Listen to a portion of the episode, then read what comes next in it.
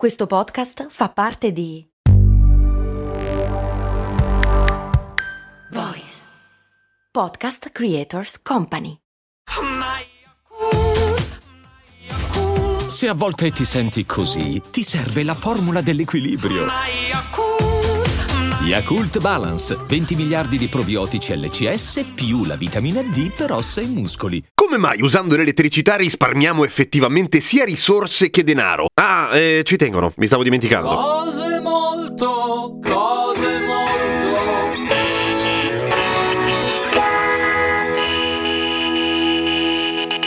Questa è Cose Molto Elettrificate, che è quella cosa che faccio insieme a Enel per spiegarvi l'elettrificazione, bla bla bla bla bla. Allora, partiamo dalla roba più semplice, quella che abbiamo intorno a noi in questo momento con ogni probabilità. La casa. Ah, sei in macchina? Cavolo, mi serve. Puoi tornare un attimo a casa, per favore? Grazie. Ok. Sì, sì, parcheggia pure lì. Ah, auto elettrica. Ottima scelta. No, non te ne posso parlare oggi. Te ne parlo settimana prossima. Ho detto che te ne parlo settimana prossima dell'auto elettrica, ok? Questa è casa tua vista da fuori, un bel palazzo, normale. Come tanti altri. Ora, vedi quanto calore disperde? No, certo che non puoi vederlo a occhio nudo. Tieni, fortunatamente la produzione ci fornisce questo. È un visore termico, ecco, piano che costa un botto. Ecco, vedi che tutte le pareti e tutti gli infissi di casa tua sono rossi? Quello è tutto calore che sta uscendo da casa tua. Grazie che stai scaldando il mondo, ma non ci serve e oltretutto tu stai consumando un casino. Ma come casa tua, un sacco di altre case in Italia, due terzi delle case in Italia sono state costruite prima della prima legge per il risparmio energetico, per cui figurati, siamo un po' tutti nella stessa barca. Ma oggi ti racconto che possiamo fare delle cose. La prima è mettere il cappotto, che è un nome bellissimo, non tu, a casa, sulla casa. Applicare su un edificio o su una casa, la tua ad esempio, del materiale isolante. In pratica trasformi la tua casa in una sorta di gigantesca borsa frigo. Sembra roba da poco e invece quella roba lì ti fa risparmiare tantissimo e quindi anche all'ambiente. Poi la puoi isolare dall'interno con il cappotto interno e secondo me è un nome sbagliatissimo invece perché se è interno non è un cappotto, dovrebbe chiamarsi secondo me che ne so, canottiera o maglia della salute. Non voglio stare qua a sindacare. Comunque è la stessa cosa, cioè materiale isolante messo all'interno della tua abitazione. Il vantaggio è che ovviamente non devi intervenire su tutto il palazzo e puoi farlo pure in totale autonomia. Oh, poi se invece entriamo dentro casa. Oh, va che roba, zio, hai cambiato il divano? Bello, eh? Vabbè, rispetto a quello dell'ultima volta almeno. Invece, eh, beh, ecco, dicevamo come si riscalda la casa, cioè il riscaldamento. Ovviamente il sistema più diffuso è ancora quello a gas con i termosifoni, ma ci sono modi molto più efficienti di quello, come per esempio la pompa di calore. La pompa di calore è un sistema alla fine tutto sommato semplice che consente dei risparmi pazzeschi dal punto di vista energetico. E quindi economico. Sì, anche economico, certo. E allora dillo. Ah. Se siete curiosi di sapere come funziona la pompa di calore, cose molto umane, puntata 617, non dite a Enel che lo sapevo già che mi avrebbero chiamato.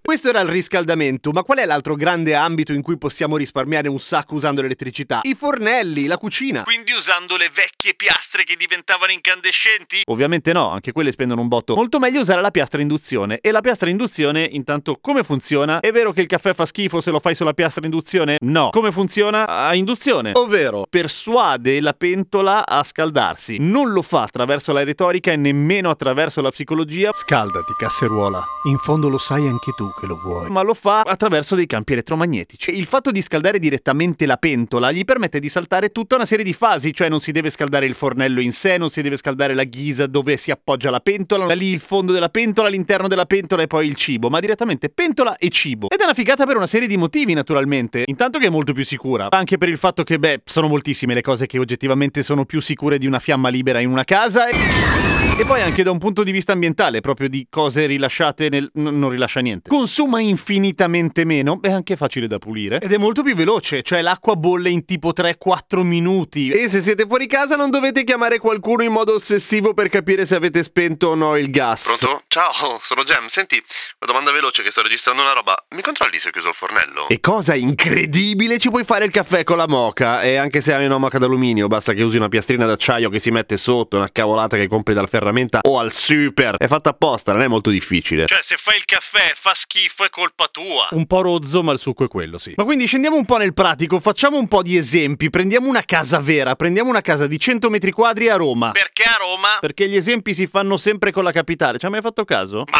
vabbè. Poi me lo fai anche con la Brianza. Ma Non cambia niente, va bene, poi te lo faccio con la Brianza. Partiamo dal riscaldamento. Se usi la pompa di calore invece della caldaia a gas risparmi 100 alberi in CO2. È come se piantassi 100 alberi. Ma dove? Dove li metti? Ma non lo so, sono ipotetici. Però sono tanti. È un mini bosco. Che diventano 150 gli alberi se elettrifichi completamente la casa, quindi usi anche il piano induzione. E già che ci siamo, usi anche i pannelli solari e le batterie. E a quel punto, tac, è tutto un boschetto dell'allegria. Ma dove? Dentro di te, va bene? Il boschetto dell'allegria è dentro di te. Oh! Quindi, per farla breve, se elettrifichi la casa puoi ridurre di più del 40% le spese e l'80% di emissioni dannose. Ma a quel punto c'è anche un altro vantaggio, nel senso che se hai una casa completamente elettrificata diventa una smart home, cioè la puoi comandare da distanza, puoi dirle di scaldarsi, raffrescarsi, accendere le luci, spegnere le luci, ballare. No, forse ballare no. Un po' come le astronavi nei film di fantascienza. Questa macchina è troppo importante per me per lasciare che tu la manometta. Non so a cosa ti riferisci, Hal. Proprio come al 9000 di 2001 di Sé nello spazio.